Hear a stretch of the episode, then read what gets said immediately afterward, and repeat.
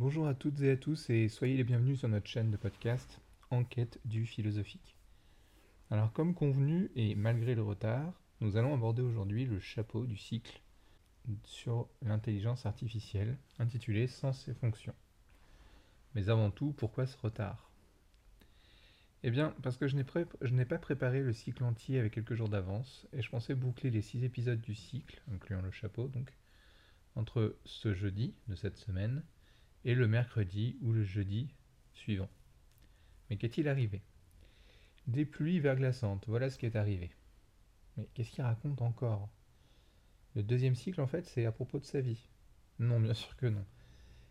Mais quelle est la ressource artificielle dont ont besoin les respirations de l'intelligence artificielle? L'électricité, bien sûr, et Internet par ailleurs.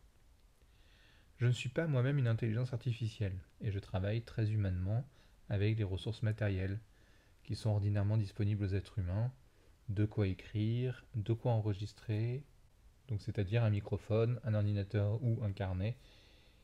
Et il se trouve que euh, après, après cela, je les interprète. Maintenant, imaginez que des pluies verglaçantes ayant jeté sur Montréal leurs grandes fresques glacées, imaginez que des pluies verglaçantes aient interrompu l'accès à l'électricité et à l'Internet et que nous soyons, que nous ayons été pendant 5 jours, enfin 4, 3 jours, comme 95% des gens qui vivent à Montréal, cloîtrés chez nous à attendre que les services de réparation d'Hydro-Québec, c'est le nom de l'entreprise qui gère l'accès électrique de Montréal, restaurassent les lignes. On pourrait se dire, à fort juste titre, que je raconte ma vie. Mais on pourrait aussi accepter que je ne raconte pas cette anecdote pour rien. Et que je ne raconte jamais, tout à fait, une anecdote par hasard. Imaginez donc que nous ne soyons pas Montréalais des êtres humains et que nous soyons une société intégralement constituée, peuplée, d'intelligences artificielles habitant des corps mécaniques ou organiques. Imaginez, dis-je, que nous ne soyons faits que de robots ou d'androïdes et que nul parmi nous ne soit capable de s'affranchir de l'électricité.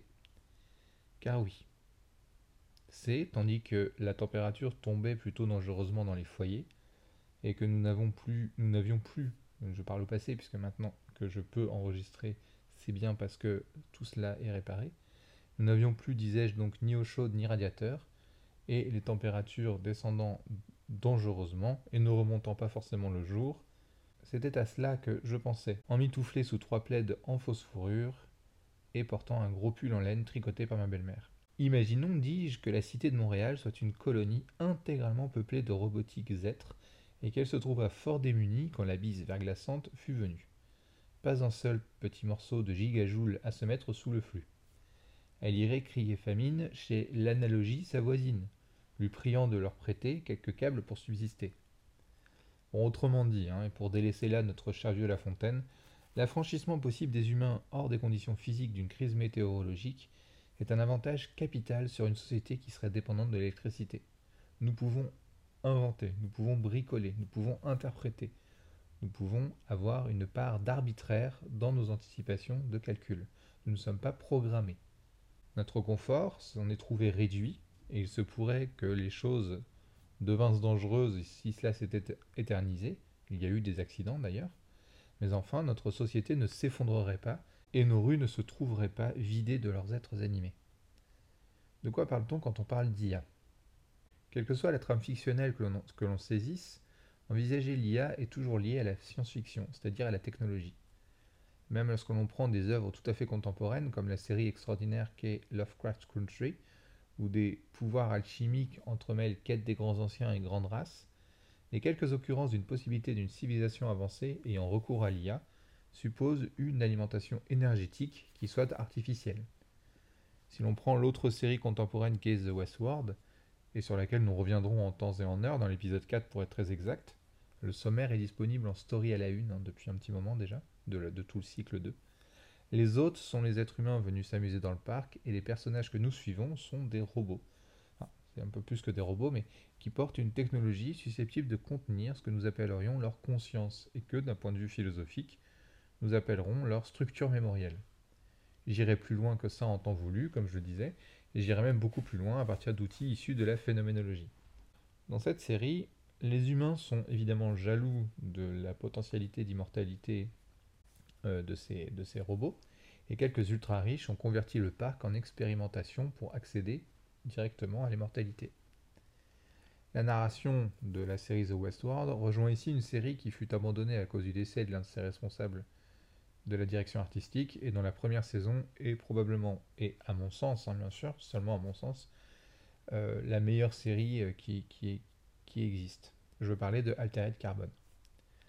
La, deuxième saison, la deuxième saison qui, va, qui justement euh, prolonge cette problématique de l'immortalité des êtres humains ne tient pas à la comparaison d'un point de vue esthétique, mais elle, arrive quand même à, aller plus loin dans les conséquences technologiques et politiques de la possibilité de ne plus mourir, à partir d'une chose qui permet aux êtres humains de transférer leur conscience dans d'autres corps. Et Merleau-Ponty trouverait cela passionnant puisque c'est lui qui, à partir de la phénoménologie, écrivit Je suis mon corps. Dans un monde où l'IA n'a que faiblement triomphé d'un point de vue technologique, c'est le nôtre, ce sont les humains qui bénéficient d'extensions de type transhumanisme, et la technologie est au service de la volonté de puissance toute humaine. Dans la philosophie de l'intelligence artificielle, on parle de deux types d'intelligence artificielle. On parle d'IA forte et d'IA faible. Les IA fortes correspondent à la conception commune de ce qui serait une conscience artificielle, une vraie conscience artificielle. Capable de créativité, d'arbitraire, de hasard, d'imagination même, cette intelligence artificielle saurait parfaitement faire face par exemple à une panne généralisée d'électricité dans une cité robotique montréalaise. Et elle improviserait, cette intelligence artificielle, à partir de circuits logiques qui n'ont jamais été préparés ou anticipés. C'est le type d'intelligence artificielle qu'on retrouve sous la forme de Skynet dans, les séries Terminator ou dans l'univers de Matrix. ce sont les antagonistes des, êtres humains. Ou encore, même, on peut parler de l'intelligence artificielle, alors à la fois malveillante et à la fois bienveillante, puisqu'il y a deux, personnages antagonistes, dans euh, le film iRobot. Il y a forte donc est la reproduction de ce que nous, nous concevons comme conscience. Mais de ça aussi, je parlerai dans un épisode qui sera consacré entièrement à cette question, c'est-à-dire euh, le premier épisode, et j'y reviendrai un peu dans le deuxième. Les IA faibles, en revanche, sont déjà partout parmi nous. Algorithmes au pluriel, système automatisé au pluriel, système bancaire et boursier, les IA faibles saturent déjà les processus marchands et permettent, ou ont déjà permis, une accélération radicale, on pourrait peut-être même dire euh, forcenée, des échanges par-delà toute la planète. Internet est à la fois le cas particulier d'une application des IA faibles et à la fois le cas particulier d'une IA faible en soi. C'est une structure nécessitant des opérateurs qui interagissent, donc des, opérateurs humains et des opérateurs euh, artificiels, et qui utilisent des ressources de support automatisant support automatisant qui accélère par des calculs invisibles qui disparaissent dans des boîtes noires. Alors quand je dis que c'est un cas non, anticipé par la science-fiction, euh, je vais un peu vite et j'en reparlerai. Alors quand je parle de, par contre de disparaissent, entre guillemets, et de boîtes noires, je choisis volontairement d'employer un lexique propre à l'IA, à la recherche en l'IA. Et c'est un vocabulaire que la trajectoire du cycle vous permettra de mieux comprendre et éventuellement pour l'utiliser à votre tour et vous approprier une espèce de réflexion un peu euh, horizontale sur l'IA. Car ce langage est employé par toutes les personnes qui réfléchissent à l'IA, pratiquement depuis Alan Turing, dont je parlerai bien entendu dès le premier épisode, et jusqu'au deep learning des ordinateurs quantiques de Google, dont je parlerai aussi. Alors je ne vais pas nommer ici tous les auteurs dont je vais parler, mais je parlerai aussi de Ada Lovelace et Eddie Lamar, par exemple, bien sûr. Vous verrez qu'il s'agisse de chercheurs techniques ou de philosophes sur l'IA, tout le monde saisit ces lexiques propres à l'IA car il y a de nombreux dilemmes à propos des implications de cette progression technologique. Je montrerai d'ailleurs que ma posture philosophique sur l'IA est à la fois totalement neutre et extrêmement critique. Je ne gâche rien ici en annonçant que je ne crois pas que l'IA ait besoin des enveloppements moraux qu'on lui rive dans l'os. Par exemple, les lois de la robotique euh, euh, pensées par Asimov puisque pour le moment, la totalité des IA sont des IA faibles, c'est-à-dire des IA manipulées par des êtres humains et au service d'intérêts humains. J'y reviendrai mi-mai dans le dernier épisode du cycle. Je ne gâche rien non plus en ne pensant pas que l'on puisse construire une IA forte avec les moyens technologiques et les perspectives euh, technologiques qui sont les nôtres aujourd'hui. Mais j'y reviendrai aussi dans un épisode qui est consacré à cette question, l'épisode 2 du cycle. La conscience est née de l'accident organique notre conscience humaine est née de l'accident organique. On peut dire même, je pense qu'on peut étendre c'est un débat, mais j'y reviendrai dans l'épisode 2, qu'on peut étendre la notion de conscience à à peu près tous les mammifères. C'est-à-dire que c'est un type de cerveau très spécifique. D'ailleurs, cet, accident organique euh, a été poursuivi par certains philosophes comme Freud ou Blumenberg par exemple.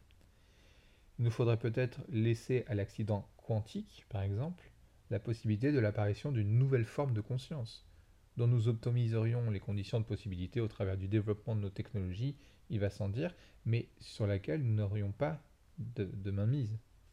Il faudrait, si l'on adhérait à une telle anticipation concernant l'émergence d'une IA forte, imaginer une part de hasard dans un contexte qui optimise les risques d'accident, d'accidents heureux, et surtout il faudrait être capable d'envisager que ce qui en sortirait nous serait totalement étranger, et ne nous apparaîtrait pas forcément comme une forme de conscience. Bon, mais là c'est encore un autre sujet. Encore que. Est-ce un autre sujet?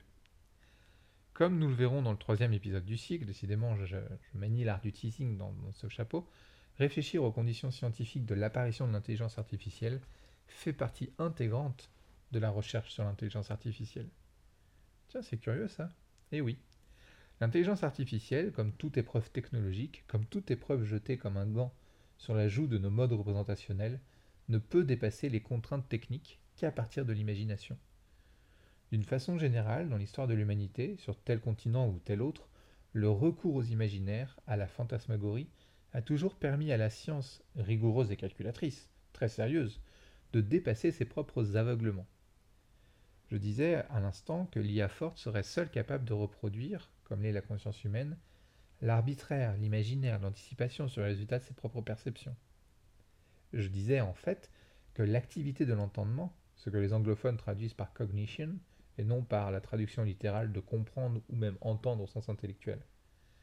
L'activité de l'entendement, donc la cognition anglaise, est le théâtre, la marmite des opérations de la conscience, la fameuse boîte noire que j'ai déjà nommée, qui hante les chercheurs sur l'intelligence artificielle. Alors de quoi s'agit-il? Qu'est-ce que cette boîte noire? Alors il s'agit moins de la boîte noire des avions que de la chambre noire du développement de la photographie argentique un espace dans lequel les opérations de calcul se révèlent et vont si vite et sont si précises qu'il faut que rien ne bouge pour ne pas les troubler. En ayant la somme des opérations infinitésimales, en quantité comme en petitesse, on peut remonter logiquement le fil du déploiement d'un calcul.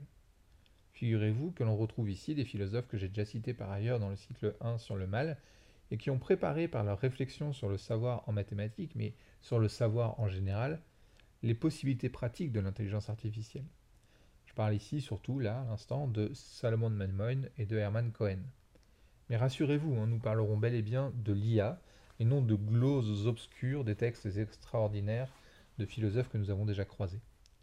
La boîte noire d'une intelligence artificielle est, ou serait, si vous voulez, son inconscient, c'est-à-dire l'espace d'invisibilisation d'opérations trop nombreuses dont la visibilité ralentirait tant et si fort les opérations de calcul qu'elles les inhiberait.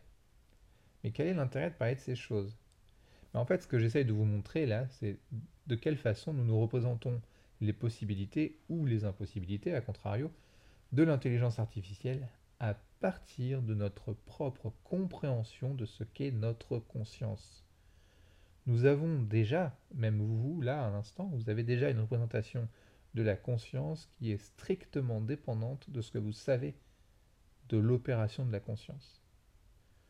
Nous avons une représentation générale et théorique de la conscience et de la recherche en, intelligence artificielle qui dépend strictement de notre propre exercice de la conscience et de ce que, j'en parlais avec les exemples de Maimon et Cohen là maintenant, à partir de Kant, de ce que nous avons réussi à comprendre, à coloniser de cette immensité inconnue que nous appelons notre conscience.